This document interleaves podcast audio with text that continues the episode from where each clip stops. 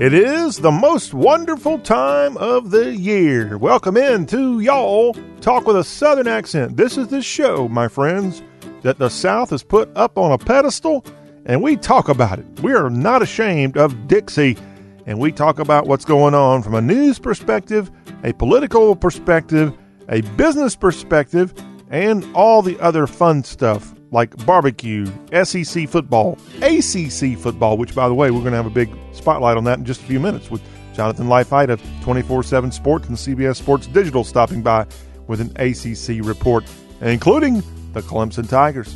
Are they going to be the national champs this year? We'll ask Jonathan about that in just a few.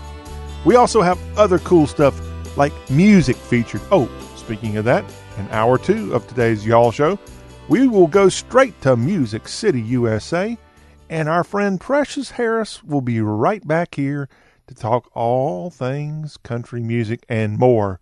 And we've got a lot of stuff that's come across on the country music front in the last couple of days that I've got to talk to Precious about. So we'll have all that coming up in hour two, both Precious and hashtag Hullabaloo. But music's just one of the many, many things here on the Y'all Show that we love to feature. And we do that here on this show that's all about the South. John Rawl is the name, and we're glad that you could take a little time out here on this Wednesday to hear all about Dixie.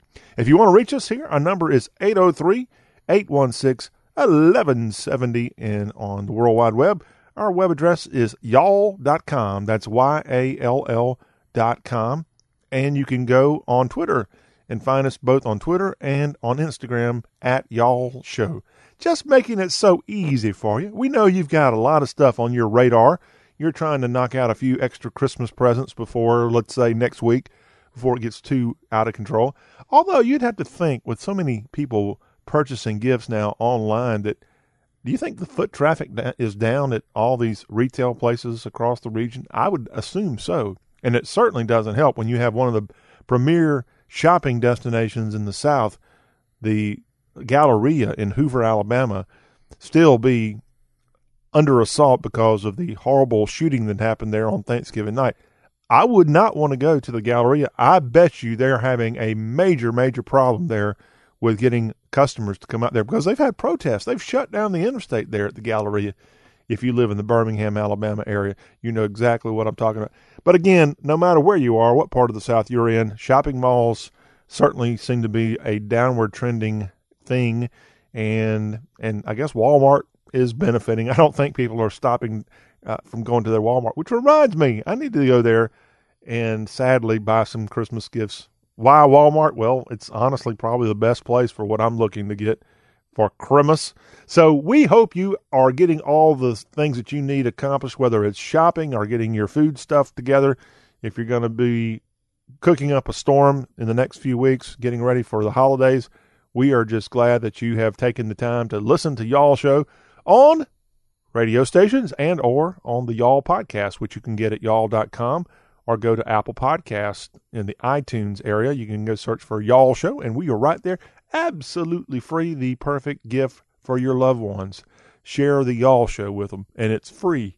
How many good Christmas gifts these days are free? Well, the Y'all Show is one of them and we are glad that you again could be with us here. Looking at headlines from throughout the region, we told you about the winter storm that affected many southern states, that snowstorm that moved across Tennessee, North Carolina, Virginia. Well, we now know at least three people have died as a result of this weekend weather storm, and now the count uh, it went down from 300,000 to 70,000 people now without power in these various southern states outages in North Carolina, Virginia, South Carolina, and Tennessee, East Tennessee primarily. And due to the icy roads and hazard schools in Virginia, North Carolina closed on Monday and Tuesday, and Georgia announced a late start for government workers there in the region of that state that had snow and ice issues. But we now know that three people have died, and most of those coming in the state of North Carolina after people died in the icy and wintry conditions. A lot of snowfall. Some of it was pretty though. We I have to admit it was really really neat to see. I think Mount Mitchell in North Carolina 34 inches of snow. Raleigh had 11 inches. Let's see, uh, White Top, Virginia in the mountains 24 inches. and West Virginia had about 20 inches. Kingsport, Tennessee, 12 inches of snow. That would be one foot of snow there in the Tri Cities area of Tennessee. Inman, South Carolina, near Spartanburg and near in in the upstate of South Carolina, 11.9 inches of snow. So good bit of snow dumped in that area of the East Tennessee, North Carolina, South Carolina, Southwest Virginia. Beautiful sight, but again, could have been very dangerous and was dangerous. And we see that at least three people losing their life with their storm moving throughout the area. What a feel good story we saw if you saw this headline in Nashville after some young children had been flown out to Disneyland. These children were all the children of people who died in combat, and they got a free flight to Disneyland. And when they returned in the Nashville airport, travelers stopped in their tracks to sing the national anthem for these children of fallen service members. And there's a video that's gone viral. I don't know if you've seen it, but what an awesome thing. And it was for the Gold Star families. They coordinated this along with Gary Sinise's foundation Snowball Express program. And it was a five day experience for 1,722 children of the fallen and their surviving parent or guardian. And it's a therapeutic retreat offering fun and inspiring programs encouraging critical peer to peer support for these families. What an awesome thing Gary Sinise does, uh, the great actor who's gone on to do a lot of Gold Star work in this program for Gold Star families. And these kids getting to fly on a five day trip. And when they got into Nashville, the people broke into the Star Spangled Banner. Go check that video out. It is awesome and truly a wonderful thing coming from Music City. Where else but Music City would people start singing the national anthem in an airport? Oh, it would have happened in other places too, but we love our Music City, USA happenings. In Alabama, Jeff Sessions back in his home state, and he spoke at a Montgomery Area Chamber of Commerce event this week, and it's been its first speaking appearance in Alabama since resigning as Attorney General five weeks ago at President Trump's request. 600 people were on hand at the Renaissance Hotel and Convention Center in Montgomery. And during his speech, he praised President Trump and he stayed quiet about his own future plans. Jeff Sessions, he had a chance to really probably make a lot bigger headline if he'd have said something negative toward the president. But the 71 year old former U.S. Senator, former U.S. Attorney General, gave no indication of his political plans and he kind of gave an upbeat message for about 20 minutes, praising his former boss, and said he poured his heart into supporting the president's policies, which were my policies and good for America, I believe, Jeff Sessions said in Montgomery this week. So I, I haven't seen this anywhere on any national news that Sessions made a public appearance and said anything. He, but he's back in Alabama, and Jeff Sessions kind of surprising me with this headline here today. A lawsuit's been filed over the president's plans for offshore drilling tests on the Atlantic coast as environmental groups have sued the Trump administration over offshore drilling tests, launching a legal fight against a proposal that has drawn bipartisan opposition along the Atlantic coast. The lawsuit was filed in federal court in Charleston, South Carolina, claiming that the National Maritime Fisheries Services violated the Marine Mammal Protection Act, the Endangered Species Act, and the National Environmental Policy Act when it issued five permits for the use of seismic air guns. And I know the Trump administration has come out in support of offshore drilling off of South Carolina. I personally am totally opposed to this.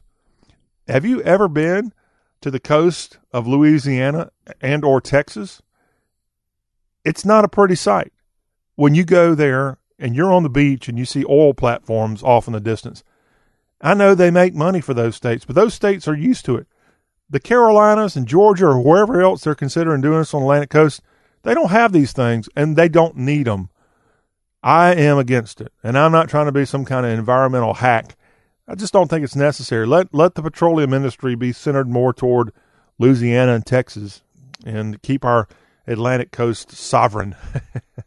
That's a pretty good South Carolina term there, sovereign uh, of course, it could be a major, major economic boom to the area, but right now tourism is a big part of that uh, part of the country, and I just don't think tourists want to lay on the beach and look at an oil platform. And I know so because I had zero desire to take a swim when I was in Galveston two years ago. It just kind of discounted what could have been a nice beach.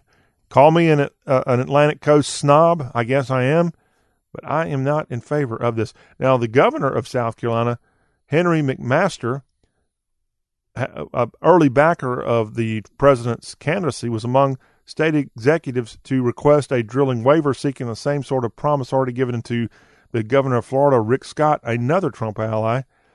And we'll see what happens there. This is going to continue to be a fight. And it's not just South Carolina. Florida, as we just mentioned, brought into this whole Atlantic coast drilling question mark. Well, speaking of politics and maneuvering and such, have you heard about a bipartisan deal that went down, I think, yesterday on Capitol Hill in Washington, D.C.? They actually had something going on with prison reform. Another thing had to do with a farm bill. The other issue has to deal with the U.S. Mexican border, of which, did you see that deal in the Oval Office between the president and Chuck Schumer and Nancy Pelosi? Made for television moment on Tuesday. If you haven't seen that, it's well worth a watch on YouTube if you can find it. But it looks like there is bipartisan support for a farm bill, and supporters of hemp in Kentucky are excited about this final agreement on the federal farm bill. It's going to legalize the crop that's making a comeback in Kentucky. And Senate Majority Leader Mitch McConnell of Kentucky said that the crop is ready to take off and has the potential to become a significant cash crop in the Commonwealth of Kentucky. And McConnell has played a key role in turning hemp into a legal crop by removing it from the federal list of controlled substances. Growing hemp right now without a federal permit, it's been banned. It was banned decades ago because of its ties to marijuana. Hemp and marijuana are the same species, but hemp has a negligible amount of THC, the psychoactive compound that gives marijuana users a high. So we're looking to see more more hemp. I know in other southern states they're pushing forward hemp measures, if not already there. And Kentucky farmers have already planted 6,700 acres of hemp this year alone. And now that it will be legalized in this farm bill, hemp, the new cash crop, perhaps in Kentucky. Remember, if you know anything about Kentucky's heritage, hemp actually used to be the biggest crop grown in the bluegrass state. It was used a hundred plus years ago in the making of rope, and the big state that grew it was Kentucky, and now they're going back back to the future with hemp being legalized and these farmers cheering this new farm bill going through the halls of Congress right now. Speaking of politics, but now in the state of Georgia, we've told you before about this race in Northeast Georgia. It's a Republican primary for state representative there, House District 28. And earlier this year, during their primary, something happened, and the candidate that should have been on the ballot in a certain part of that district, his name wasn't rightfully where it should have been, and he'd lost. And then when someone told him, Hey, I would have voted for you, but you weren't on my ballot, and the guy knew where the person lived, and they were clearly within his district, he went, I think it was Scooby Doo or something. They would go, Rut Row. Well, Rut Row, they looked into it, and sure enough, it was a complete screw up by someone or some office there in Northeast Georgia, Habersham County, Cornelia, that part of Georgia. Well, all this has been going on, and this is not Republican Democrat. This is two Republicans in a Republican primary, of which there is no Democratic challenger in House District 28, state of Georgia. So this week, they actually had another primary and they had another vote. And would you believe that in this new election for House District 28, State Representative Dan Gasaway of Homer, Georgia, he ended up losing in this election, he lost by two votes. He lost by two votes out of over 7,000 votes cast, and that falls within a recount. So this election again goes on. I was laughing on Tuesday's show about the election 28 just won't end. Well, here in Georgia, in a Republican primary in Banks County, Habersham County, Stephens County, it truly is not going to end in this race between Chris Erwin and the current incumbent, Dan Gasaway, in Northeast Georgia. Two votes out of 7,000 votes is all that separates them. See, every vote does count, or in this case, every two votes count. Hey, how about this? Christopher Newport University is in Newport News, Virginia. It's a state college, actually. It's got about 5,000 students. And students there in Virginia are pushing for the leaders of Christopher Newport University to provide free tampons and other menstrual products. We want free tampons. We want, you can hear them now, the social activism going on at Christopher Newport. Yeah, they're pushing for free tampons by the, the leaders of CNU, and it's part of a larger movement around the country. And these efforts include removing obstac- obstacles to getting menstrual products on campus, but they want them free. Christopher Newport University has a local chapter of the organization that's pushing this. And what in the world is this chapter, this organization's name? It's called P E R I O D, period. A national nonprofit that advocates for women on menstrual issues. So I don't know where we're going to go with this one, but Christopher Newport University, a public university with about a 60 40 ratio of women to men, 60% female. They're pushing at least some of the activism going on there that they want free tampons. It's every person's right, every man and woman's right, I guess, to get free tampons if you're at Christopher Newport University. CNU. I think they're the Mariners or Admirals or something like that, if you're keeping up with the CNU sports team. A minister in Houston, Texas has been accused of stealing, get this, nearly a million dollars from a Baptist church there. And this former minister Jarrell Altick, a 40 year old, accused of stealing $800,000 from the First Baptist Church in Houston, Texas. He appeared in court this week after surrendering to authorities, and the grand jury indicted him on a theft charge. The Harris County, Texas District Attorney's Office alleges Altick took the money from Houston's First Baptist Church during a six year period that ended in November of 2017. That is a lot of money for a preacher to be taking away from the from the offering plate. The church says its insurance paid for five hundred thousand dollars of the lost funds, but golly, that is a lot of money in Texas taken away from that church. Of course, it's in Houston, and I guess having eight hundred thousand dollars isn't all that unusual. Take offered there in the offering plate, but for this minister now accused of taking that amount of money over the course of a time, man, uh, that's that's bad news. Bad preachers, we got bad cops, we got a lot of bad people out there. Luckily, we don't have any bad talk show hosts that talk about the South. At least not for now. If we do, I'll be sure to tell you about it here on the Y'all Show. This is a fun story coming from Georgia. An Orthodox Jew has now embraced the unorthodox job as a full time Santa. Congratulations to Rick Rosenthal.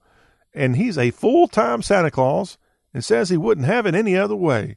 He's a 66 year old Jewish man living in Atlanta, and he's better known as Santa Rick.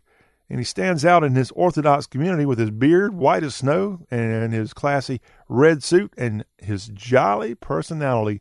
And Rosenthal says that he's Santa all the time now. He says, My whole Orthodox neighborhood calls me Santa. I'm always in red. I wear a red shirt to Shul. You know, you're looking at Santa, not a rabbi.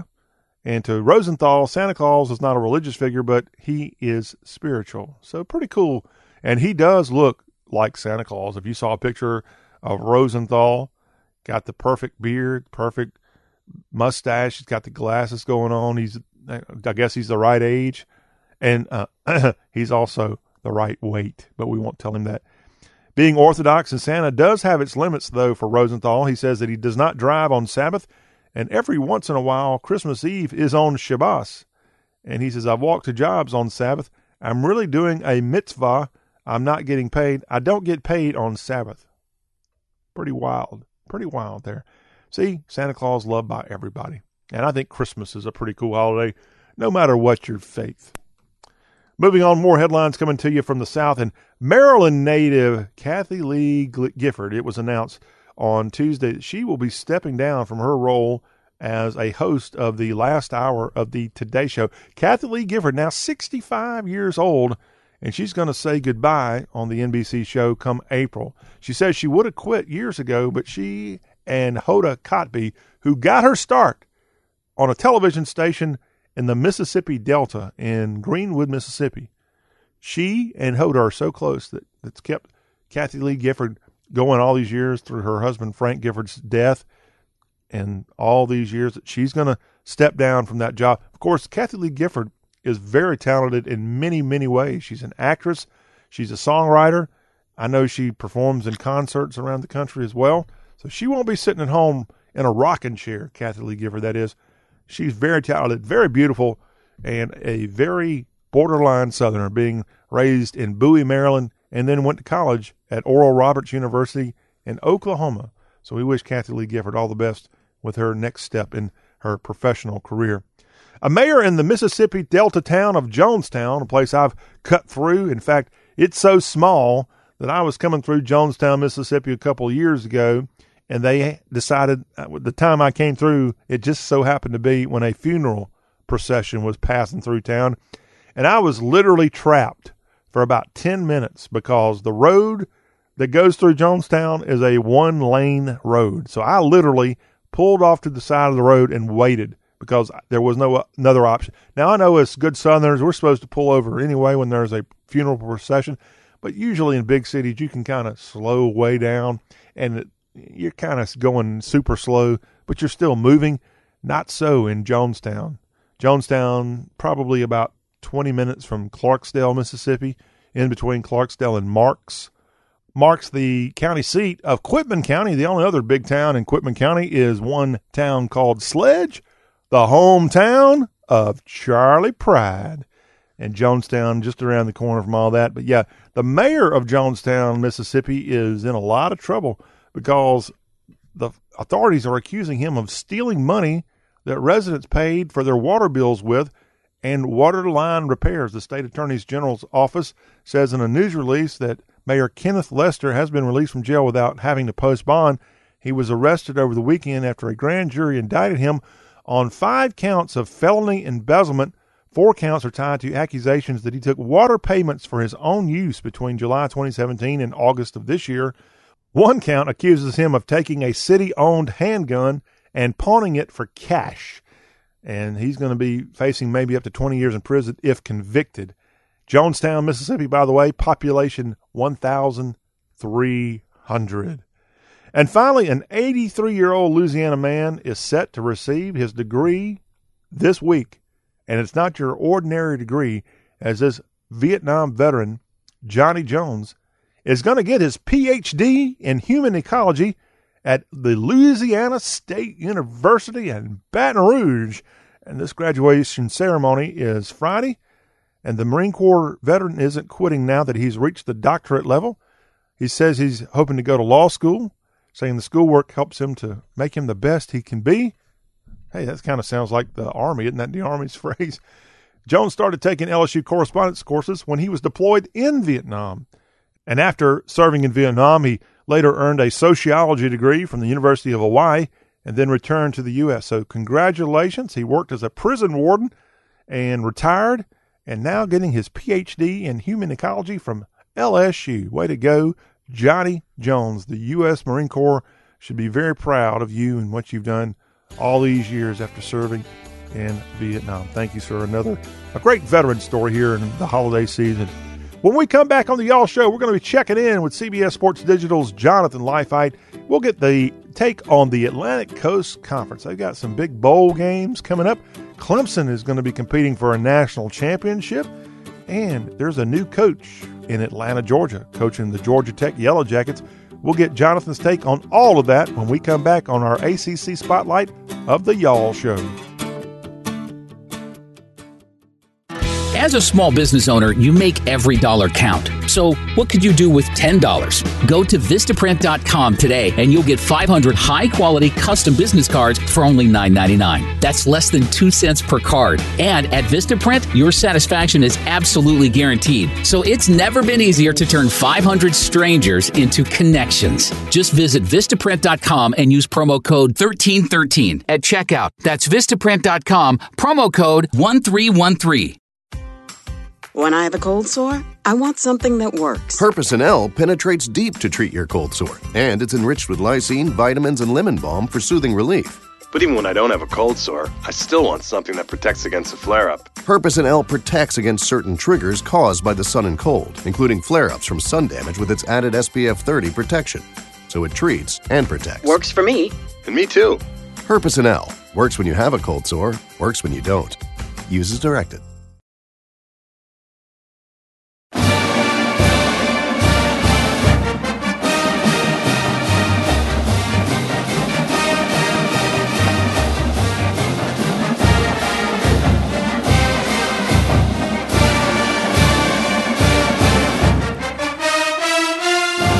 It's ACC time here on this Wednesday edition of the Y'all Show. Talk with a Southern accent. Yes, we love to talk about the Atlantic Coast Conference, the conference that's got a team playing for the national championship in the Clemson Tigers. We're going to talk about their big game against Notre Dame in just a few minutes here on the Y'all Show. We welcome in from CBS Sports Digital and the 247sports.com platform, Jonathan Leifheit to the show to talk about the Atlantic Coast Conference. Hello, Jonathan. Merry Christmas to you, sir. Merry Christmas to you as well. And should I also say Happy New Year?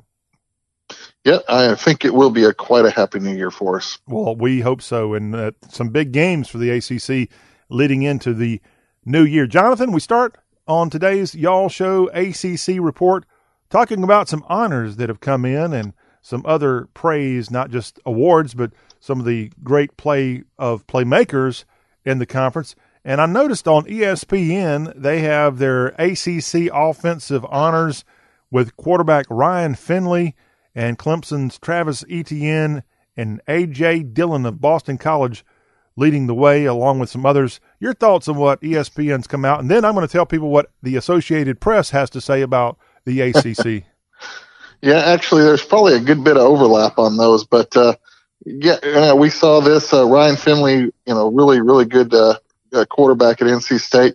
Um, he was also preseason uh, uh, All ACC first team, so did a good job there. Travis Etienne, of course, he is also the Player of the Year on on offense for for for the ACC as well. Really good back there.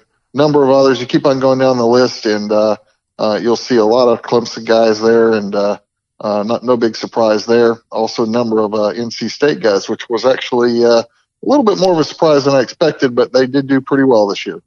Now, let's not leave out Stefano Millin of the Pitt Panthers, offensive tackle. I just love that name for Stefano. He made it on that uh, ESPN honor. now, on the AP side of things, here's their first team from an ACC standpoint. They've got Mitch Hyatt of Clemson, offensive tackle, first team All American. I had really not heard much about him, but maybe I should have been paying a little bit more attention to the hogs on the offense for Clemson. Yeah, they actually Hyatt was uh, pretty much consensus pick across the board. Um, done a done a really good job. He was also another one that was there on the on the preseason uh, list. Yeah. Also from the AP, when we switch over to defense, Clemson had Cleveland. Was it Clelin Ferrell? Yep. He made it on there as well as Christian Wilkins, and I think that may be the only ACC on the defense side, first team All American, but still great honors there. Now, ESPN had something to say about the ACC's defense, as Ferrell, of course, made it on their list along with Wilkins. And then you had Gerald Willis III from the Miami Hurricanes getting honored as a defensive tackle. Brian Burns from FSU, another Clemson linebacker. Tre Lamar making it on the ESPN honors. Shaq Quarterman from Miami, NC State's Jermaine Pratt, BC's Hamp Cheevers, Miami's Jaquan Johnson, Syracuse's Andre Cisco, and UVA's Bryce Hall, your defensive playmakers being recognized by ESPN. Anything you want to say about that list of folks? Yeah, um, I was uh, really kind of eager to see if uh, Bryce Hall did make it from UVA. He he did a great job all year as a uh, cornerback, so definitely worth it. Um, and I'm looking forward to finally seeing uh, Shaq Quarterman move on to the NFL. I feel like he's been at Miami for at least the last 10 years. So uh, good to see him go finally. Yep. And then, of course, uh, we knew going into the into the year that uh, the Clemson defense, their defensive line, was going to be a, a, load to handle. And sure enough, they placed two of them on there. And I bet if there was a second team, you'd have probably seen uh, De- uh, Dexter Lawrence on there as well as uh, I'm trying to think of the other guy's name. I think it was Bryant yeah, um, that was on there. Yep. Not not Kelly Bryant. Kelly was the the uh, the, the now lost uh, and found uh, quarterback at uh, Missouri. yeah. Uh, so Syracuse Austin Bryant. Austin Bryant. Okay, okay, yeah, I've heard of him. Syracuse's place kicker made it from ESPN's list of special teamers, and Georgia Tech's Pressley Harvin III was your punter from the ACC. Player of the year went to Christian Wilkins, and true freshman of the year from ESPN was Trevor Lawrence. Certainly no surprises here. Coach of the year, Dabo Swinney. What in the world's Dabo Swinney done to deserve ACC Coach of the Year from ESPN? Uh, win four straight ACC championships and, and guide his team to another undefeated season. Oh, come on. What's the fun in that? Anybody? yeah, I know. I know, I know. But we do congratulate all those names we just mentioned and another stellar season. And look, let's face it, the ACC's got a team right there playing for a national championship with a very good chance to win a national championship. And that's saying a lot when only three conferences have teams in the Final Four. Of course, Notre Dame's an independent, so the ACC getting that Power Five. They're at least three. They're one of the three there when the final gun sounds at the end of the the picking of the playoff. Jonathan, now talking about the ACC, I, I found this article very, very compelling when I saw this because I haven't heard this idea floated around, at least on the social circles that I run in, but perhaps you have and that is people are saying that it may be time for the ACC to realign its divisions because of what happened in 2018. And I don't know what they're really mad about, but go ahead. What what is the rub that evidently some fans have? Well, uh, and let's get it clear because uh, um, I actually have seen this going on for a number of years, and it almost always inevitably comes out of Tallahassee. Okay. so, so, for whatever reason, their fans have a burr in their saddle about it. And I personally, if you look, I kind of amused myself when I looked at his. This is what the results would have been had they realigned. And sure enough, FSU gets an extra appearance that they wouldn't have had otherwise. Um, so, in, in, my opinion, it's much ado about nothing. Uh, the FSU fans seem to always have some beef with the ACC. I don't, you know, I don't know what the deal is, but they're always talking about realignment and changing things up, and really nobody else in the conference is like they're all like, eh, not really. We don't care. Now, is so, this is this a majority of Florida State fans, if you had to guess, or just a very vocal minority? I would say it's a uh, a heavier than than than uh, the normal vocal minority uh, from them. There are certainly fans from each school that would like to see it changed up a little bit, but there seems to be a stronger prevalence of those from the Florida State contingent for whatever reason. And uh, they are um, a bit vocal, and they're also very vocal in every little thing the ACC does that they're not happy about. Well, there's only one team that's really kept Florida State from continuing their dynasty atop the ACC, and that would be Clemson. Now, prior to Clemson's surge to the top under Dabo Swinney. it was FSU essentially winning just about every year the Atlantic Division. Am I right on that? Uh, there for a while they were doing that, but actually, if you if you kind of go back uh, the late 2000s, they were that was probably true to about 2005, 2006. I know Wake Forest that, somehow won it one year. Yep, 2006. Clemson and may have won one or two in there.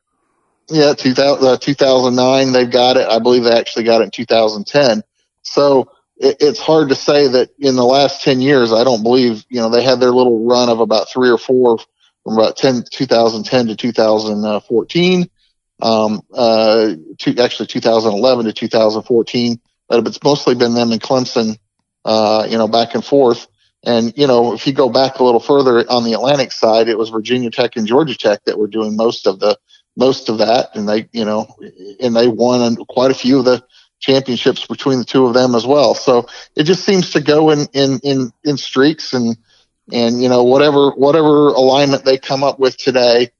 Uh, you know, a couple teams are going to rise up, be stronger, and it's going to cause the divisions to again be in unbalanced, and they'll then propose to to move it yet another way. And if you recall that that when they originally did the lineup they did, it's because everybody wanted to match Miami and Florida State up in the championship. You know how many times that's actually happened? Zero. Zero. So so the, to me, I think the alignment's just fine. Things will shift. Things will change. You know, teams will get better. They'll be back in the in the in the swing of things. The coastal will get better. It's it's just a matter of time, and the Atlantic will have its swan song. You know, it'll have its day.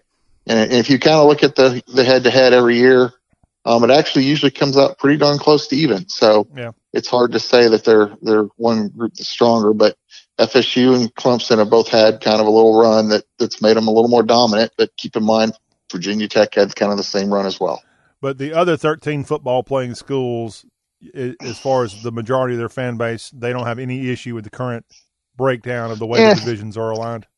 Nobody's nobody. There's there's just not a clear cut answer to to that would make everybody happy no matter what you do. Mm-hmm. Every somebody's going to be unhappy with it because you know there's some traditional rivalry or some game that they want or some game they don't want uh, that'll be on their schedule. So I don't see, uh, you know, anything. I don't see anything that will make any shifts that's going to make everybody happy. And by the way, I have to take a little offense with one thing. They referred, they called the one league, uh, one division, the, the old school, and they put Georgia Tech in it, even though they didn't join until the 80s. So go figure. Well, if Florida State really has a problem, they can always step down a notch and play in Conference USA. I'm sure they can make a spot for FSU if it really bothers them that much. We're talking. I'm with, sure they would. I'm, we're talking with Jonathan Leifheit, 24/7 Sports and CBS Sports Digital here on the Y'all Show. When we come back, speaking of the Coastal Division getting stronger, well, there's a new chief in Atlanta, Georgia, that's going to be leading the Georgia Tech Yellow Jackets. And when we come back, we're going to get Jonathan's take on Geoff Collins being hired at the Institute and we'll hear from the new coach of Georgia Tech talk at his introductory press conference. Plus, we'll get Jonathan's take on the ACC Bowl lineup and what Clemson can do to win a national championship. This is the Y'all Show with John Rawl. We will be right back. As a small business owner, you make every dollar count. So, what could you do with $10? Go to Vistaprint.com today and you'll get 500 high quality custom business cards for only $9.99. That's less than 2 cents per card. And at Vistaprint, your satisfaction is absolutely guaranteed. So, it's never been easier to turn 500 strangers into connections. Just visit Vistaprint.com and use promo code 1313 at checkout. That's Vistaprint.com, promo code 1313. Gold Bond salutes all you fixers out there. Fixers of wobbly chairs, squeaky stairs, and drippy faucets. Folks who can fix just about anything, except dry, cracked hands. Whoa, that's bad. Man. Say hello to Gold Bond Cracked Skin Cream. More than a lotion, it precisely fills, soothes, and protects rough, cracked fingers and knuckles. 91% said cracked skin felt smoother in one day. Yep, feeling good. Gold Bond Cracked Skin Cream. Find it in First Aid at Walgreens.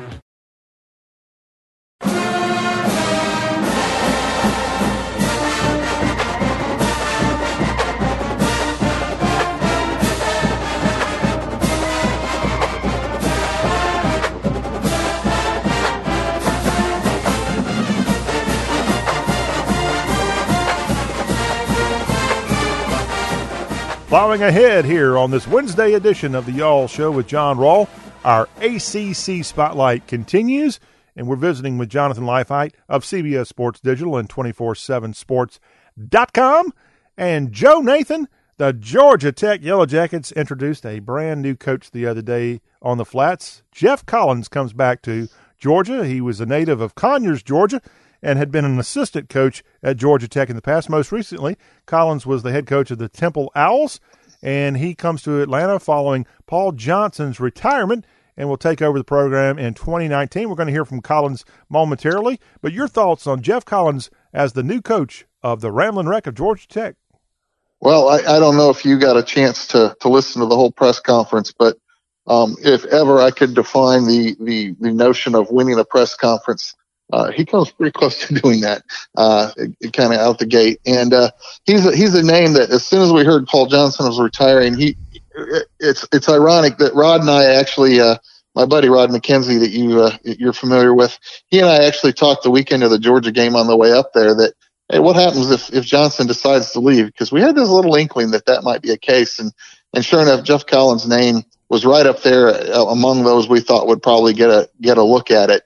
And uh, I kind of always figured that if uh, if Stansbury didn't know him, um, once he talked to them, he would quickly be sold on him. Uh, uh, Collins is a superb marketer um, and, a, and, an unbelievable recruiter, and I think uh, I think from that perspective, um, it's going to be a very big culture change at Georgia Tech, and I think Collins will do a fantastic job. So as as someone who's a who's a, a, fan of the Georgia Tech Yellow Jackets, I'm very happy with the with the hire and looking forward to seeing what he can do. Well, just like Paul Johnson, Collins comes to Georgia Tech after a playing career with the Western Carolina Catamounts and has been an assistant now. Like you said, he's a good, sharp guy. And you talked about Rod McKenzie as well. We're going to go to this press conference now where we started when Rod McKenzie asked the first question. and what did Geoff Collins say when Rod said, This is Rod McKenzie with 24 7 Sports? Geoff Collins says, I-, I know who you are. Now, whether that's true or not, I'm sure he actually does know who he is because Rod was asking him questions 10 years ago when Collins was on the flats as an assistant coach. But anyway, we're going to hear now some of that press conference from the other day when Geoff Collins was introduced as the head coach of the Georgia Tech Yellow Jackets the nice thing about uh, being being a head coach before um, and going through different experiences that you don't know when you're a, a coordinator in the SEC or a, an assistant coach in whatever league, you don't have these cumulative experiences um, that you can build off of. I distinctly remember two years ago when I was named the head coach at Temple, I went through the bowl preparation up there, and the head coach at the time got a job, another job at another place during bowl prep, and – I just kept noticing coaches coming in and out, and they'd be flying to the other place, and they'd be coming back, and they'd fly here and they'd fly there. Some coaches knew they were going, some coaches didn't know. There was, you know, it was uh, there were some pieces that I did not want to do this time. So I met with my staff first thing this morning, told them uh, Jennifer and I's decision, what we were going to do, and I was like, everybody in this room is going to coach in the bowl game we are going to do right by these players. I'm not going to have these players worried about this, worried about that. Who's the next coach? Where's this coach going? Everything that I want to do in this transition is for the players.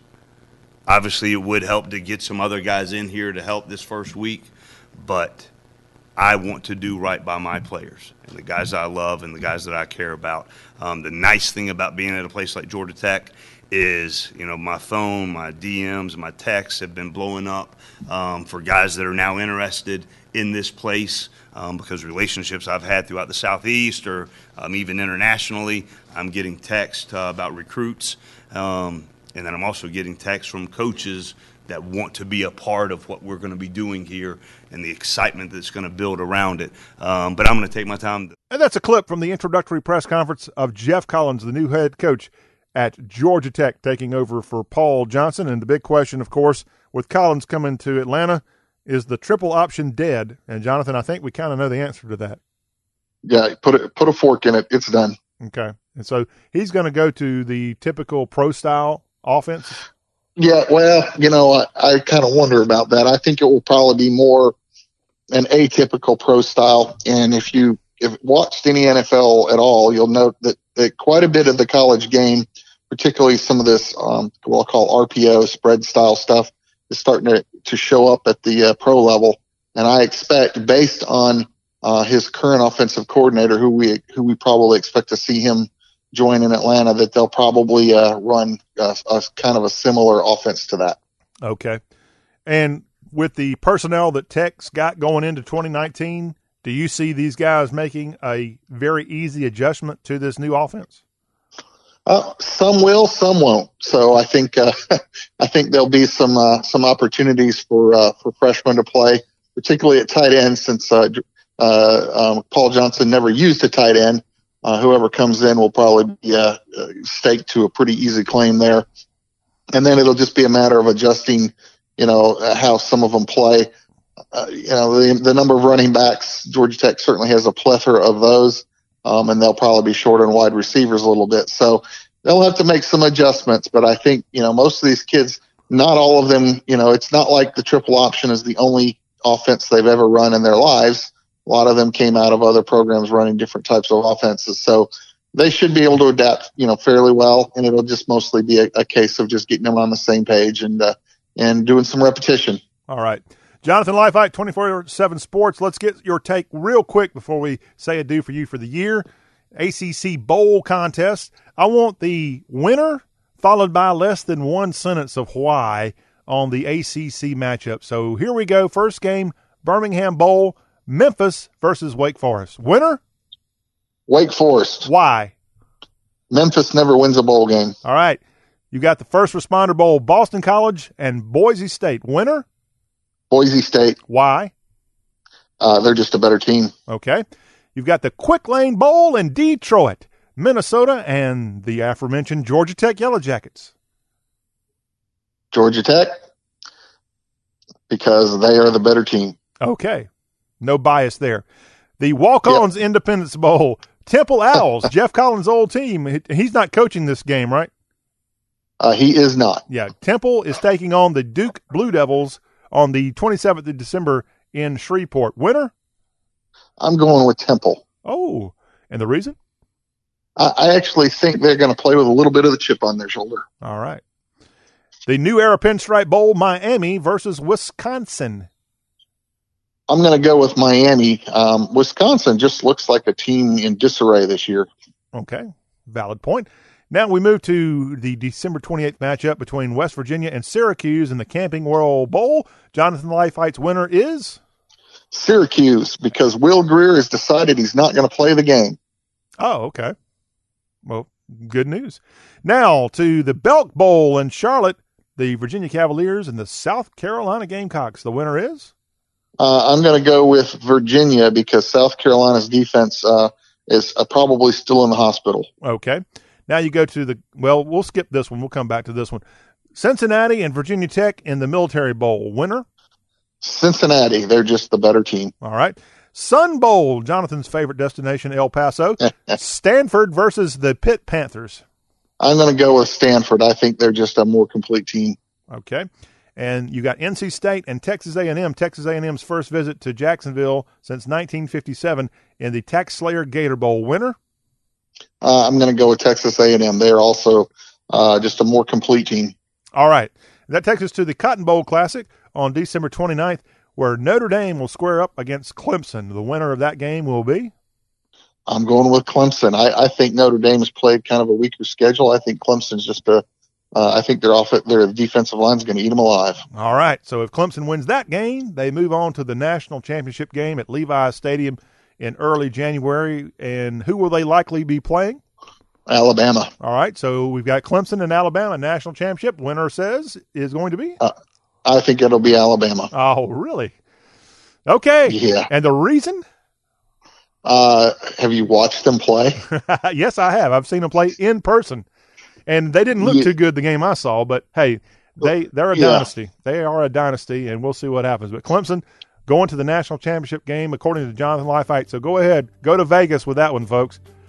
Jonathan, there we you. thank you very much for your great contributions throughout the year, and we look forward to catching you after the New Year's holiday and bringing the ACC heat throughout the 2019 year. Thank you very much for everything, and Merry Christmas to you.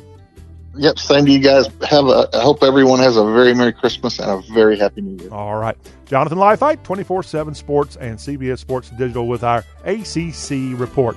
We will come back in hour two with hashtag hullabaloo, and Precious Harris is standing by with all that's going on in Nashville, Music City, USA. This is the Y'all Show with John Rawl. We will be right back, y'all.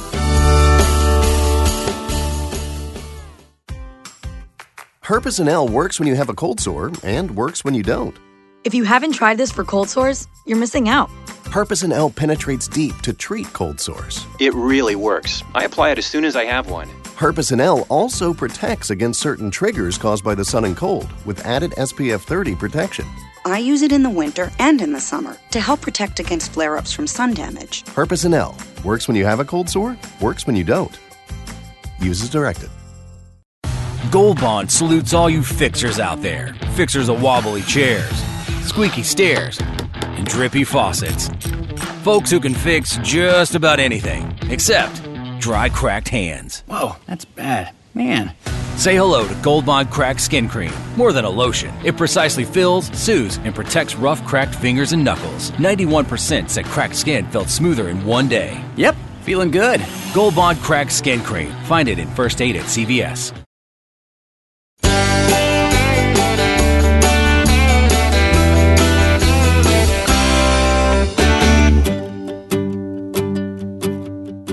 Hour two, y'all show. Christmas time, New Year's around the corner. Everybody cheerful, everybody bright. Oh, what a beautiful sight. I'm John Rawl. Thank you for joining us here on the All Southern Show.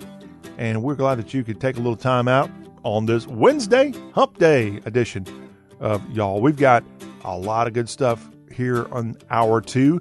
In just a few minutes, we're going to roll into Nashville, Music City, USA and have a report on country music from Precious Harris in our final Nashville music line of 2018. What's going on with all these big stars? Are they going to go in hibernation for a few weeks and come back roaring in 2019? Well, we'll find out from Precious what exactly the plan is in Nashville. And right now on the Y'all Show, as we continue talking about the South, we start this hour with hashtag hullabaloo. Happy hashtag hullabaloo to you. We wish you a happy hashtag hullabaloo. We wish you a merry hashtag hullabaloo and a happy new year. Okay. I need to give up on this singing thing. I don't think it was meant for me. I'm not sure I'm all that good at the talking thing, but the singing thing, yeah, probably probably losing listeners each and every time I open my singing voice up. On hashtag hullabaloo, we begin with Alyssa, and Alyssa identifies as a wife and mother, and on Twitter, she can be found at, at A T A B A C C A. At A B A C C A. And she writes Thankful I'm Midwestern enough to own a snowblower, but my address is Southern enough that it is capital R, capital A, capital R, capital E, exclamation point, rare. She's thankful that she is Midwestern enough to own a snowblower, which I promise I do not own a snowblower, although it looks like it could be fun. But her address, Alyssa's address, is southern enough that it is a very rare thing that she has to use said snowblower. I don't even know if I've ever seen one in a store down here in Dixie. I know they've got to be in some higher elevations uh, offered like a Kubota dealership or John Deere, but I don't really ever remember seeing one.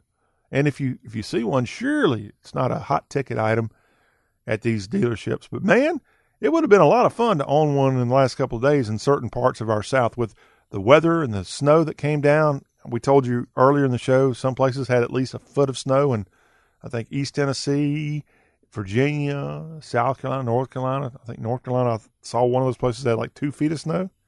That's a lot of snow. In fact, I saw where it was a it, the snow probably was not good for any industry except for the people that have the snow ski lifts in western North Carolina, like around Boone. Is it Grandfather Mountain? Might be a a snow option there, and maybe there's another one or two. I have never been snow skiing, so I will yield to anyone out there when it comes to that particular activity. And we do have a handful in the southeast that you can go snow skiing. And I'm sure you hardcore snow skiers who go out west to Colorado or perhaps go up to British Columbia, I know that's a real nice place to go snow skiing. I'm sure you laugh at what we have in the South from a snow skiing option, but you can snow ski. In fact, I'm pretty sure there is actually a snow skiing option around Fort Payne, Alabama, up on what is it, Lookout Mountain? Yeah, Lookout Mountain that runs across from Fort Payne up to Chattanooga. I'm pretty sure I'm right on that. I've never seen it. I've been to Mentone and other places along that area, but I've not seen this supposed ski destination. But I've been told that I've been told there was one there. But yeah, I know they have options in other places like Gatlinburg has some ski options, probably not all that great. Ober Gatlinburg, I think that's what it's called.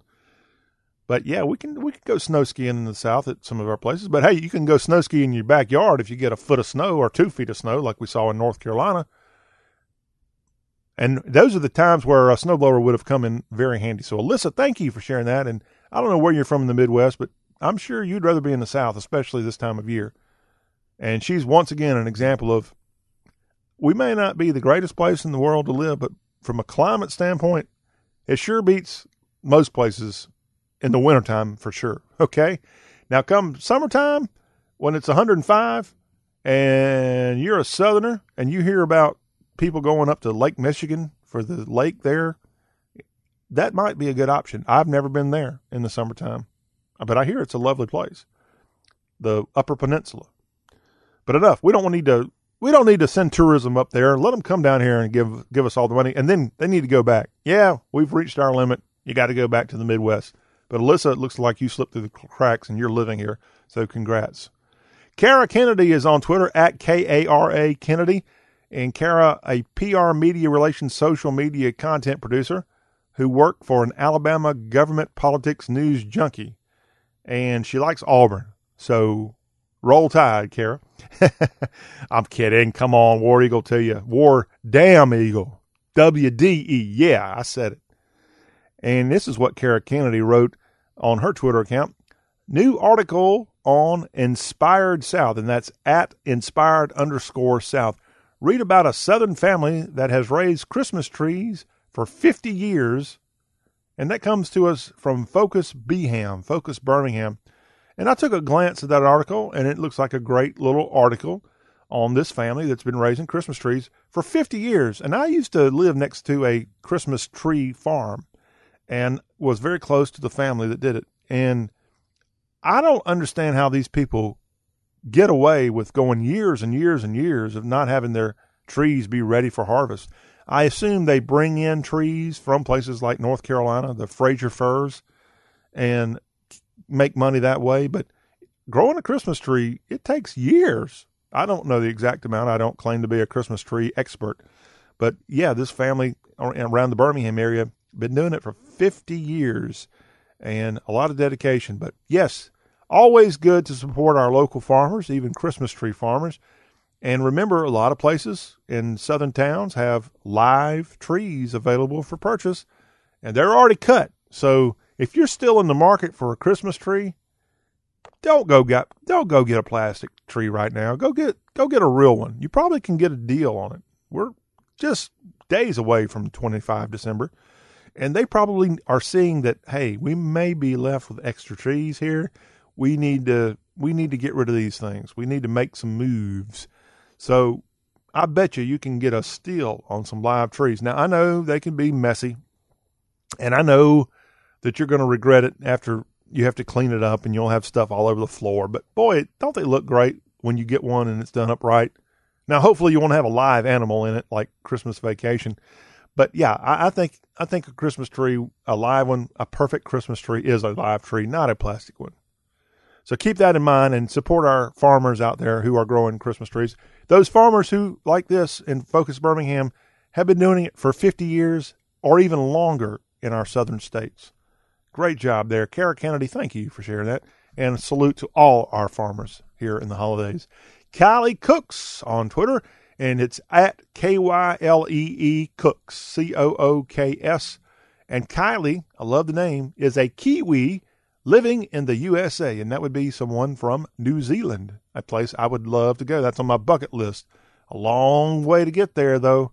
I think it's like a day and a half plane ride, but it looks pretty and I just I, I, would love to live there. I, I'd, I'd like to visit there. I'd love to live there, but I was told that they have the slowest internet in the entire world in New Zealand because they literally are on the end of the world or at the end of the world in New Zealand.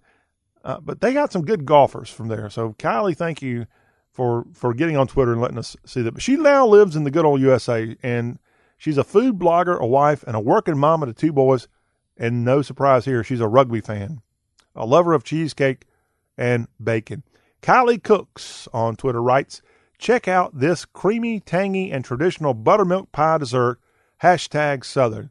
And I saw this picture, and if, if you made that, if you're a Kiwi that made this buttermilk pie, whoa, man, you've got some talent. Now, I haven't tasted it. I don't know if New Zealand folks are guilty like the English folks of making maybe the most bland food in the world.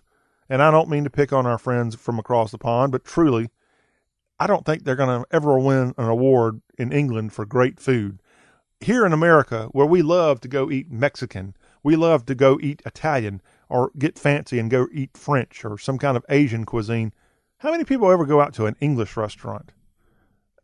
I don't think fish and chips is something we have on our radar of great options for food. I think our southern fish has kind of usurped anything from across the pond, and that would be something called catfish. Yeah, we got plenty of catfish restaurants. We got plenty of other seafood restaurants, but not necessarily something that screams jolly old England. But yeah, now New Zealand maybe can make a great buttermilk pie. I'm looking forward to trying that. Love the pic. You can go to Kylee Cooks on Twitter and see for yourself. But that I don't know if a traditional buttermilk pie is perfect for Christmas, but we're going to go ahead and say yes, it is. Check mark on that, Kylee. Thank you for sharing that here on today's Y'all Show. Continuing on in our hashtag Hullabaloo, Cynthia Graubart on Twitter, and that is at Cynthia G R A U B A R T. How about this? Cynthia is a James Beard Award winning cookbook author and a columnist at Southern Living Magazine. Not bad credentials there. And she puts on Twitter, lots of love for my hanger steak last week, so it's hanging around again this week. Grab yours by Sunday at midnight. and she's got a picture of this hanger steak. Now, I must confess, I have heard of hanger steak. I don't know what that really means. So here, our our crack research team at the Y'all Show has done the hard work. Hanger steak, also known as butcher steak, it's a cut of beef prized for its flavor, and it derived from a diaphragm of a steer or heifer, and it typically weighs about 450 to 600, 450 grams. I don't know how much that is, and it's cut uh, is taken from the plate, which is the lower belly of the animal. So it comes from the lower belly of the cow, but it, it's also known as a butcher steak, a very prized part of a beef steak, a hanger steak. Now you know. Author Sheila Athens on Twitter at Sheila Athens, Athens like the town in Georgia. And Sheila is the author of a book club fiction avid reader and a book coach and a staunch believer in the power of story. And she loves quiet spaces and colorful reading glasses. All right. I do like colorful reading glasses too. Just don't go out all over the town with colorful glasses. I think that's a little weird, especially on guys when you see a guy with like a, a blue pair of glasses on. That's that ain't right. Well, Sheila Athens says, prepping for tonight's holiday party, which includes a white elephant gift exchange. Hubby, you're just taking the box like that, right? No, no, no. I was going to wrap it. Husband, oh, leave it like it is. Some old redneck will think he's getting himself a case of bud. And Sheila puts a pic on her Twitter account to go along with this conversation with her husband. Again, that conversation went something like when she was getting ready for this holiday party where they would have a gift exchange. You're just taking the box like that, right? Question mark. No, I was going to wrap it. Oh, we'll leave it like it is. Some old redneck will think he's getting himself a case of Bud. And sure enough, the picture that Sheila puts on Twitter is a big old box of 24 Budweisers, an empty box, an empty case, with a Christmas bow right on the top of it. And Sheila, I'll take whatever you got in that box if you bring it to me. I'll even be happy with the 24 Budweisers. I could use two dozen buds for Christmas. That's a pretty good idea for jolly old St. Nick. All right, here's some good old GIF fandom that we got on Twitter. Some GIFs that have come through that made me chuckle and perhaps will make you chuckle too. The first one, I don't know where this came from, so I won't give proper attribution, but it says, My ex wife just texted me, wish you were here. She does it every time she walks through a cemetery. That's cold there. Yeah. Hopefully not true. Hopefully somebody made that up for a good laugh. But yeah, my ex wife just texted me, wish you were here. And she does it every time she walks through a cemetery. I don't know what they're insinuating. Perhaps the guy had a lot of money, and if he had died when they were married, she might be enjoying life a little bit more. All right. Now, of course, we can always find a good chuckle with a good church sign in the South. And man, I don't know who's responsible for that. Maybe there's some kind of book that preachers share amongst themselves that has all these catchy phrases and such that are pretty darn funny. But this one comes from the Covenant Baptist Church, where Chris Hensley is the pastor. I don't know where this is. Covenant Baptist Church and Pastor Hensley. But I love what was on their church sign. It says, Your kids will love our new Advent hymn, Baby God, do do do do do. Baby God, do do do do do. I don't know how that really goes, but I know where it's coming from. It comes from a show that's on television for kids now called Baby Shark. Now, I've got an eight year old, and I think my lucky stars that I had never heard of Baby Shark until Thanksgiving night. And my son did not tell me about Baby Shark. I found out about Baby Shark, the TV show, because of the famous Maroon Band. That would be the marching band from Mississippi State University in Starkville. On Thanksgiving night, MSU played an Egg Bowl contest in Oxford against their rival, the University of Mississippi, and they beat the snot out of Ole Miss. And congratulations to MSU. It was a big win. And they're going to a great bowl. All's good for MSU.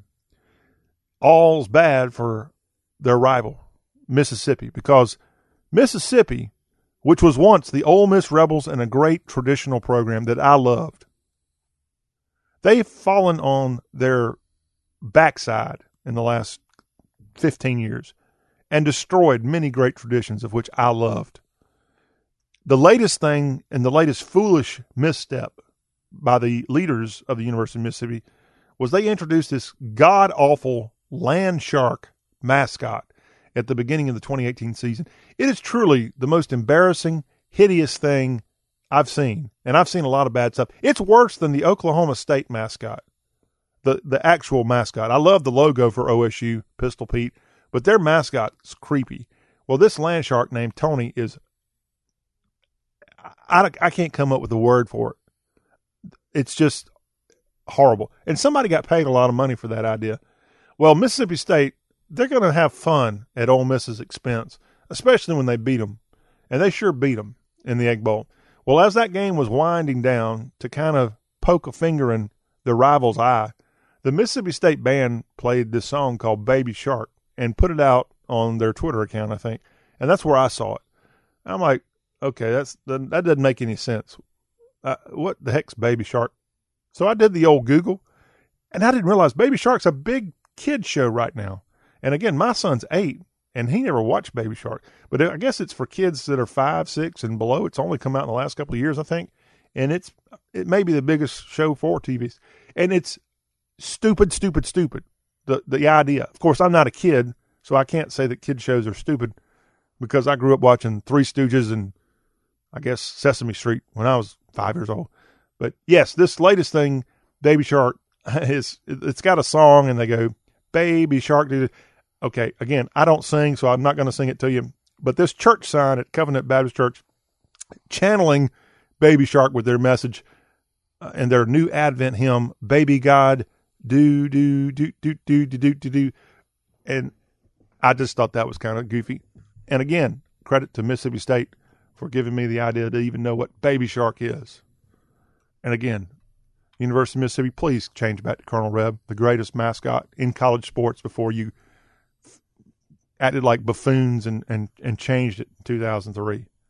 Now, our final GIF fun, also from the religious realm here, I saw this. It, I, I, don't like to laugh when I talk about Jesus, but this this GIF is funny, and I'm going to read it for you here. It looks like an obit, and it, it looks just it's styled. It looks like it was actually in a newspaper. It's a GIF, a picture from the obit section of a newspaper, and the heading says "In Memoriam." It's got a black and white photo, a headshot of the deceased, but it's not really a photo; it's a drawing and the drawing and the caption above it say Jesus. So Jesus in memoriam. And then the obit reads, died of crucifixion. He was a carpenter, a teacher, given to us by God. He is survived by many followers. He can still be reached through prayer anytime one is ready. Services can be held anywhere. So that's not really funny, but pretty creative in how they did that. And like I said, it looks like an, a real obit for Jesus. But if you're a Christian, you believe that Jesus is with us and God is with us and the Holy Spirit is always with the Trinity there. So that is our hashtag hullabaloo here on this Wednesday. Hopefully you enjoyed some of those and some good stuff, some good recipe ideas, and some good messages coming from church signs and more. When we come back, we're going to turn our attention to the sign that says Nashville, home of the Grand Ole Opry, because that's where Precious Harris is reporting from. And we're going to get what's going on on Music Row from Miss Precious when we get back on the Y'all Show with John Rawls. Credit products are made by WebBank. Rates and terms vary based on credit history. Amazon is not a sponsor of this promotion. Other restrictions apply. See website for details. How did I get into credit card debt? A trip to the emergency room. Car repairs. Moving expenses. There's a million ways to get into credit card debt, but one sure way to start getting out Avant. Avant offers access to online unsecured loans from $2,000 to $35,000 at competitive rates and no extra charges for paying back early. Over 500,000 customers have experienced the convenience of a loan through Avant. No wonder Avant has an A-plus rating from the Better Business Bureau. The application takes minutes, and if approved by 4.30 p.m. Central Time Monday through Friday, funds are deposited as soon as the next business day. And now Avant will also give you a $50 Amazon.com gift card after your first payment is made on time. To check your loan options and to get this special radio offer, go to Avant.com today and enter promo code 4646 when applying. That's A-V-A-N-T.com, promo code 4646. Avant.com, code 4646.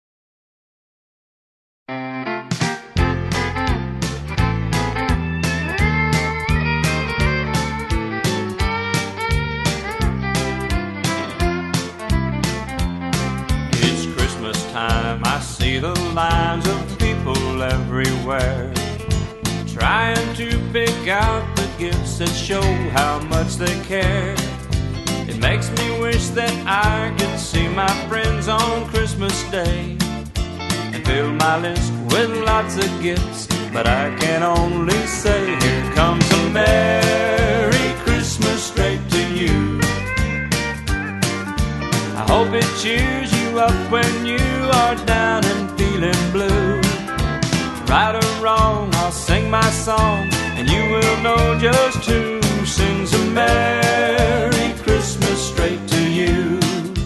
Taking you back to 1986 for that one right there from King George and the title track of Merry Christmas Strait to You, an album that sold over 2 million copies from George Strait.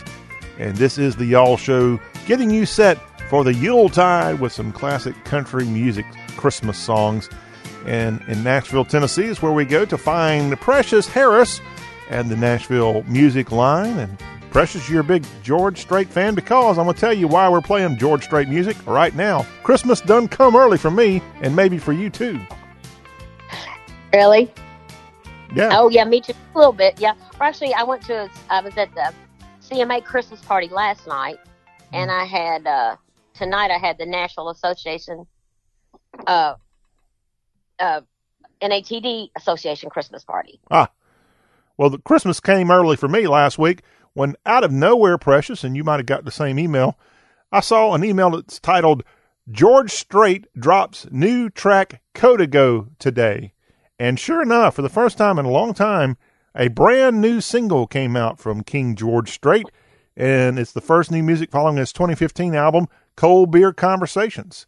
And this song, of course, is about tequila named Codigo. Have you heard it, had a chance to hear it? Not yet. I have not heard it, but I have, uh, of course, I had actually sent a, a song over to George Strait's management company, and they had it on hold for a while. So I'm, uh, I'm pretty excited about anything like that. Well, this is a song, this is kind of historic. George Strait actually helped co write this song, something he hasn't really done a lot of in his career.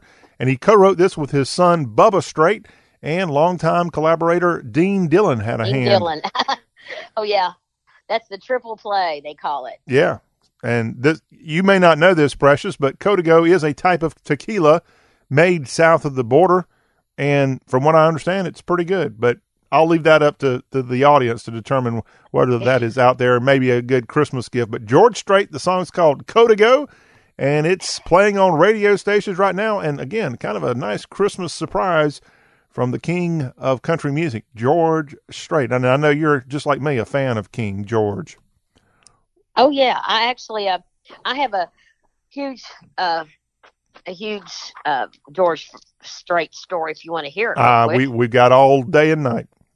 Okay, there was a song George Strait had called "You Can't Make a Heart Love Somebody." Mm-hmm. Okay, and at the time I was uh, I had uh, we had a couple of songwriters that had come to their hotel got messed up and ended up having to stay at the condo girl was sharing and they had the basement we had the upstairs. Anyway i come out one morning and one of the songwriters was there and he said been up all night. I wrote a song. I'm going to contact my buddy johnny macrae and get him to finish it with me. And i said really? And he goes yeah. And at that time uh we were running around listening to you know some of the country stars kind of were playing around. They get up and sing at Barbara's, like Mark Chesnutt, and they would come around. So anyway, um, at the time, I get up and Steve Clark's on the back of the deck, and I said, "Well, play me your song." And it started at a table for two with wine and candlelight. you know, that ring burning a hole in my pocket, waiting for the right time.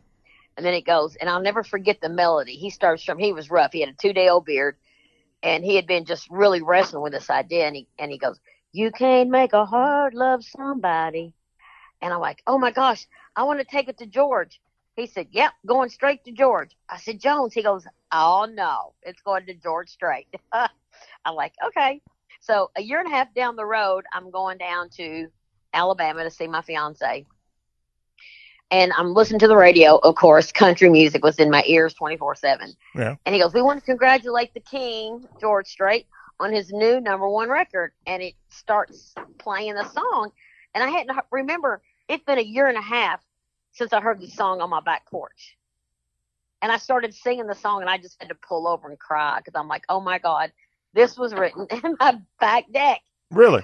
You know, yeah, so it's pretty cool. Uh, and of course, I ended up being really good friends with Steve uh, and Johnny MacRae because he wrote with another friend of mine, Mary Frances, who wrote "Whiskey If You're a Woman" and "Tonight the Heartache's on Me," and she's actually writes in my office uh, this next week. So Hmm. she's one of my writers that come in and mentor my kids. And uh, You so you yeah. can't make a heart love somebody went to number one back in 1994, co-written by Johnny Johnny MacRae and Steve Clark. And didn't they have success with Confederate Railroad? One of those two.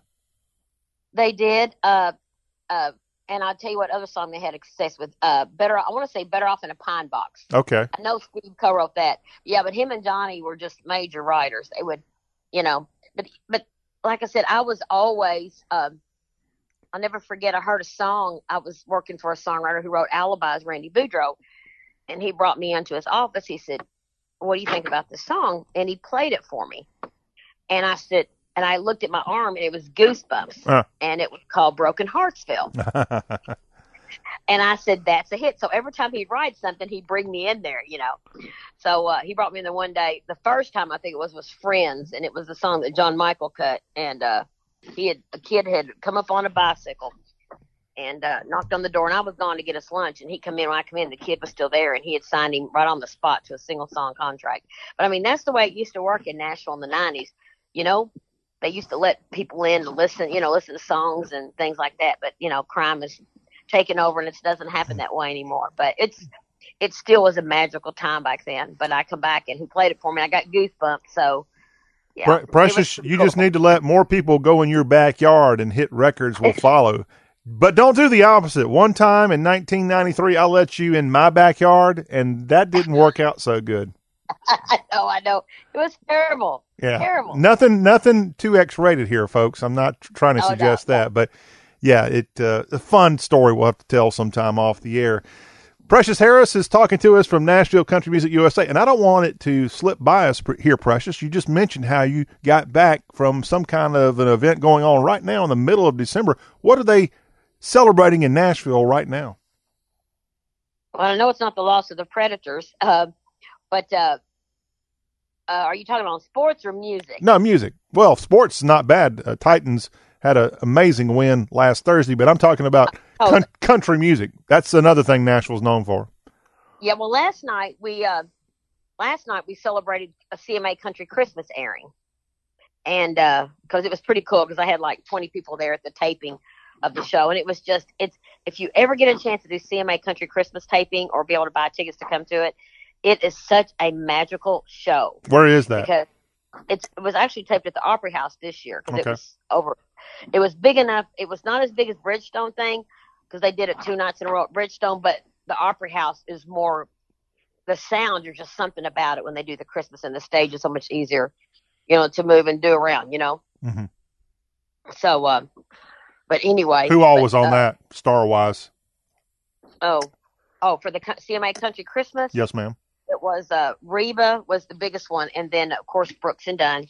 Uh, I tell you what, everybody said one of the best performances of the uh of the night was uh was Reba and Kelsey. Uh, Not Reba and Kelsey. Um, that was the female. I have too many shows. Um, uh, was uh Reba singing uh her song that she did for the CMA Country Christmas Oh, okay. but but Reba's I mean she's always a favorite. She was so sweet to us um, at the NSA Hall of Fame Fame Awards, you know. Mm-hmm. But uh, anyway, but uh, but no, Reba is she's so pleasant. She was walking right by. Um, she was actually, of course, Dan and Shay too, but, but she was walking past us at the uh, National Songwriters Hall of Fame induction, and she literally stopped and she had you know Ronnie Dunn and, and Brooks Brooks and Dunn with her. They were walking to the stage, and she goes, "How y'all doing?" And just look because all my table was like 25 and under. You know, it was all really young uh, artists, songwriters. And she goes, "How y'all doing? Y'all having a good time?" And everybody was like, "Oh my God, Reba's talking to us." And when she walked away, she was just the kids go, "Oh my God, I saw Reba in person," and I it made me realize I'm sitting there thinking, "Oh, it's Reba." But on the other hand, just to see, it's like seeing Santa Claus to the magic. You know, just seeing someone that you've seen all your life from the television and from other, and just come right up almost to your table and say, "Y'all doing okay? Y'all having fun tonight?" You know, and all the kids were like, they were like in awe because their mouth just dropped. They couldn't say. All they could do was shake their head. Yes, there was not one word came out. You know. And that was on But, Monday. uh, Monday, and I think you had something on Tuesday night of this week, too. tonight, yeah, tonight I had a National Songwriters. Uh, no, I had NATD tonight. And that stands for? last week uh, stands for National so- uh, Association of Talent Directors. Ah, okay. Last week was uh, National Songwriters Christmas Party and the Global Songwriters Christmas Party. Party, party, But, uh, party. Boy, oh, can we trade jobs? I know. Let me tell you, I, somebody I saw last night at the CMA party said, I've had a, a party every night for like a week and a half here. And I'm thinking, you know what, it is, but I like, I mean, I've got invitations to things, but I just had responsibilities that I couldn't make Mhm. it a priority. Um, but anyway, but it is fun to do it because it's the only time that you really get to say hey without saying hey how you doing? Kiss on the cheek and you're gone. You know you actually get to mingle and mix and see people. I saw a lady in seven years that was an accountant and sh- and um everybody was coming up to me said i haven't seen you in such a long time. You doing okay? And how's your health? You know and but it was just so cool. It's like a family reunion. Yeah. but uh back to your question about uh, the cma country christmas um course one of my favorite duos is dan and shay Yeah. but um anyway but if you ever i think i don't know if they're going to have it uh again uh, repro- uh aired again i hope they do i wish they do it on cmt but of course brett eldredge is amazing but yeah it was um the uh reba dominion dan and shay you know and it was of course martina always makes it wonderful Mm. wonderful I bet. but uh We're talking with Precious Harris, and Precious is the author of I Know Country with 366 daily country music Q&As, and that's available as a downloadable ebook, perfect for Christmas, I Know iknowcountry.com.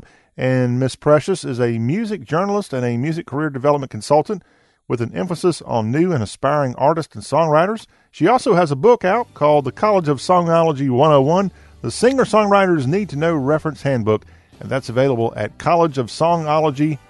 You can follow Precious's music blog at NashvilleMusicLine.com. We're not done with Precious. When we come back, we're going to get her take on some passages of country music admirers and a member of the country music family when we come back after this break as we wrap up today's Y'all Show Talk with a very country music accent. Hey guys, good news. The outrageously expensive little blue pill is now generic, which means you can get the prescription medication to treat ED at affordable prices. And HIMS makes it extra affordable. Right now, get your first month supply for free. All you pay is just $5 for your medical consultation when you go to forhims.com slash today. After that, it's just 30 bucks for a month's supply. Sure beats paying big bucks for just one blue pill, doesn't it? Plus, you won't need an awkward in-person doctor's appointment to get the prescription. HIMS has doctors online who can prescribe the medication, and a pharmacy sends it right to your door. It's affordable, private, and incredibly easy. Nobody likes dealing with ED. Now, thanks to HIMS, nobody has to. And that's really good news. To get your first order for just five bucks, you need to go to this exclusive address, forhims.com slash today. That's forhims.com slash today for your first month for just five bucks. forhims.com slash today. See website for full details. Not all services through the HIMS platform are available in all 50 states. Silent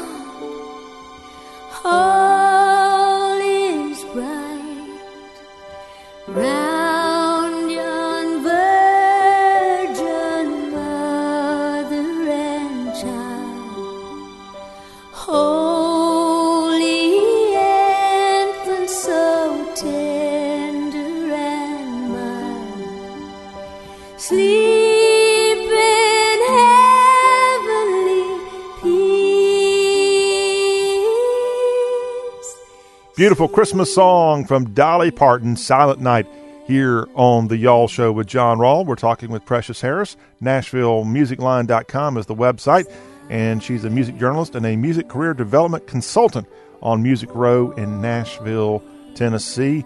And unfortunately, Precious, we know we're going to talk about President Bush's recent passing. A big country music fan, get your take on that.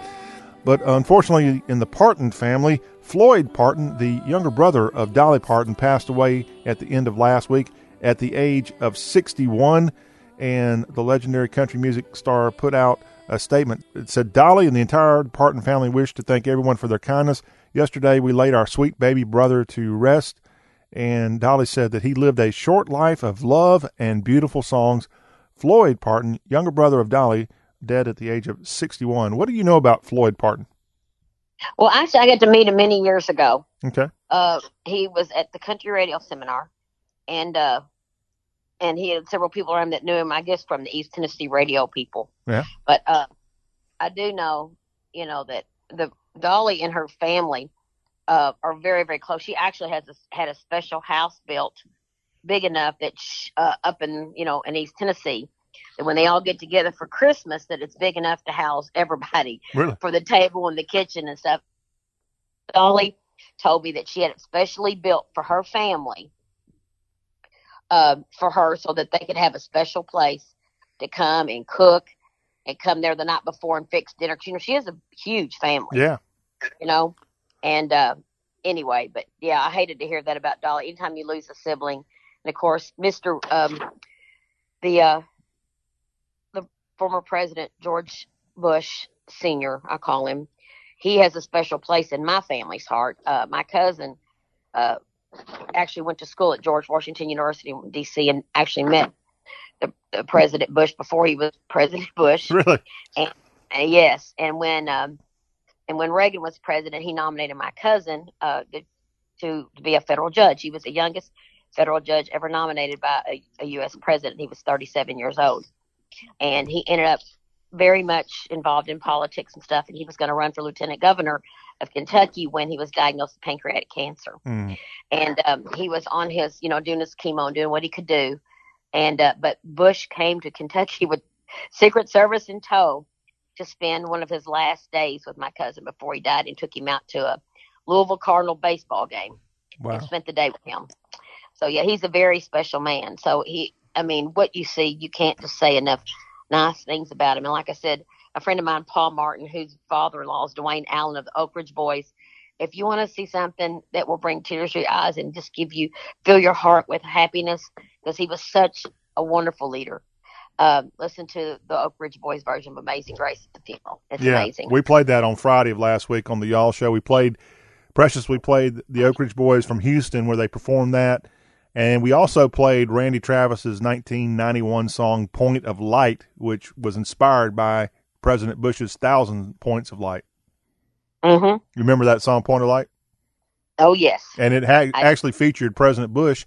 I think it was filmed at the Grand Ole Opry House in Nashville, but he was in the audience, kind of singing along and clapping along to, J- to Randy's version of that in the music video for "Point of Light." Yeah, as a matter of fact, um, my husband was backstage at the Opry when Mister, uh, when President and Mrs. Bush were there visiting, and he was standing there from a distance watching. A little girl pulled out an ink pen for him to sign um, a program or whatever he had. And he said, "Oh, that's okay." And he reached into his pocket and pulled out a sharpie Ah, and signed the picture. And Mike goes, "Wouldn't that have been a great commercial for a sharpie? You know, excuse, you know, hold your bic. Let me pull out my sharpie. Let me sign your picture."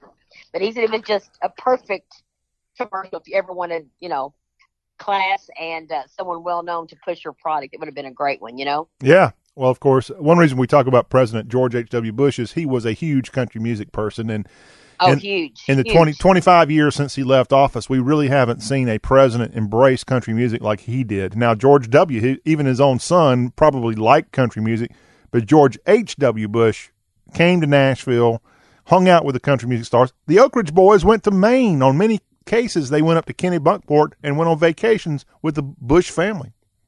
Oh yes, yes, they were super close, super close. Um, yeah, I'm a. Yeah, they are. They have been friends. I mean, what? But the music brought them together. But they really were really true friends Yeah. of the Oak Ridge Boys and stuff. And Reba, let's not leave Reba out. She was also at the funeral in Houston last Thursday. Oh yes, yes, yes, and that's not for sure. Yeah, it's um, you know, it it makes me feel good because they they talk about country music has touched different lives. It definitely is has been a an anchor for the Bush family, from what I understand. From because I had a family attend the funeral. Yeah. Um, but uh, did you on back of Dolly's brother? You know, she gets the notification that she's going to be honored at the 2019, you know, Person of the Year MusiCares, and at the Grammys in February. I think it's Gra- February the 8th or 9th. Anyway, I think it's the 8th. Anyway, uh, but she got found out that announcement, and then and then her brother passed away. So she had really good, you know, a wonderful thing about her career, and then her brother passing away. So that's got to be a roller coaster, you know, a ride to be knowing that you're getting an award for a, a, a Grammy as the person of the year, and then you lose your brother. Yeah. So Floyd did a little. woman. Floyd did some, did some singing, but he's really most famous for co-writing some songs. He he wrote the song "Rocking Years," which was a big hit for Dolly and Ricky Van Oh, yeah. Shelton. So Mhm. so he had a songwriting career there as well. Now, speaking of Dolly, Precious, you probably have been seeing the information that came out about this movie on Netflix that appeared last week for the first time, Dumplin', a song Yes. that's all about. With Linda Yeah, go ahead. Yeah, I interviewed her actually. Um, uh, you know, Linda Perry actually produced that, Okay. And uh, but they were at the Music Biz conference last year. She's up for producing actually the movie and the song. Okay. So, uh, but it's a, it's a. I cannot wait to see it. I I've saw it. But great things about you. Did? How- Yeah, Did you like it? I've, I've got I've got a mixed review on it. The first thirty minutes of the sh- of the film, and it came out on Netflix only. If you're looking for it in a movie theater, not going to be there. But it came out last Friday, I think, and I saw the first thirty minutes and I fell asleep. Precious, I fell asleep. No. So that, that's not a very good sign. But I gave it a second chance. So the next day, I watched it and I cried and I watched the whole thing and it was a good movie. I'll give it credit. It was a it's a chick flick. I'll be honest with you. It's it's certainly more for women than men, but because of the Dolly connection, I did watch it. And it's got a positive story and and, and really the name comes from a young lady whose nickname was Dumpling. She's in high school. Her mother, played by Jennifer Aniston in the movie, gave her that nickname. And it's really kind of about an obese girl going through the teenage years and the struggles with that. So it's got a good good message and a, a really cool movie when it's all said and done. So overall, I'll give it a thumbs up. But I did have to watch it over the course of two nights. Yeah. Well, see, now Linda, it was odd. You know, when you put those two together, Dolly really doesn't write a lot with other people. So to put those two together, I'm not for sure the backstory because I was listening, but I was in such awe of of the way Dolly was and her and Linda were interviewing us like it was like freaking frack. I mean, oil and water. But they blended very well together because on interview, you got Linda very business like, very focused in her hat, and you know, straightforward, and she looks like she's got Native American uh, ethnic, ethnicity. And then you've got Miss Dolly, who's full of bubbly energy and blonde, and them on stage. It was just a, a, all to watch them both. But but Linda actually, uh, just won, um, did not win. I'm sorry, but she got a nomination for uh, Girl in the Movies, the the thing that she co-wrote with Dolly that appears in Dumplin'. But she did get a Golden Globe nomination. But if you've listened to Pink or Christina Aguilera or Gwen Stefani or Alicia Mm-hmm. Mhm. Keys, you've heard Linda Perry's music there. So for her to dip in across the pond, so to speak, into total country, Yeah. you know, um, it was a very unique uh, pair up, and it turned out to be something really, really great. So I got a feeling that we're not going to hear the last of them two Yeah. uh, collaborating And. Lin- Linda Perry first became known as the lead singer and primary songwriter of Four Non Blondes. yes. So that may be how some people, not not necessarily a country artist, but teaming up to do some work with Dolly Parton. Again, that Netflix film is called Dumplin, D U M P L I N apostrophe. It's got to do with Texas and beauty pageants and and all that. Again, it's a chick flick, but hey, guys, take one for the team and watch it with your lady friends, and you'll enjoy Yes. it. And and again, it it kind of supports Dolly in a in a certain way. Precious, you're my dumpling. You are my elf, and you're a special angel here as we get ready for Christmas. And I have to say, Precious, they always say about you that you're very elfish. And do you, you know what they say about me, Precious? I don't know. I'm only five foot tall, so I take that as a compliment. Yeah, they say you're elfish, but they say I'm selfish. No, no, no. Well, you can call me Elvis. now that uh, I found out what Blake Shelton's doing with Elvis uh, on February the 17th. What's he doing? What's he doing? Tell us. He's he's hosting an all-star uh, tribute to my man who's in my office. It looks like Elvis and Pepto Bismol had a baby in my Mhm. office. Yeah, I've seen it. Mhm. Elvis. The show will mark the fifth. Of course, I did a story in the Germany Country Music Magazine about it Yeah. on the International Country Music News my, on the blog there. But it marks the 50th anniversary of Elvis Presley's 1968 comeback special. Mm. And uh, I did try to find out. I called a friend of mine that works at his booking agent. He said they've got people tentatively coming, but the lineup will not be announced for a bit. So I'm like, well, booger. Well, Precious, Anyway. what are we paying you the big bucks for? This is the kind of stuff we need to know.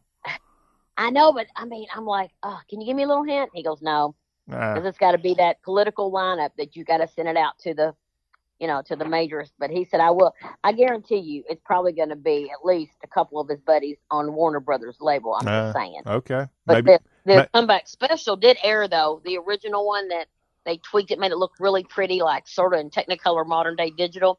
It aired December the third.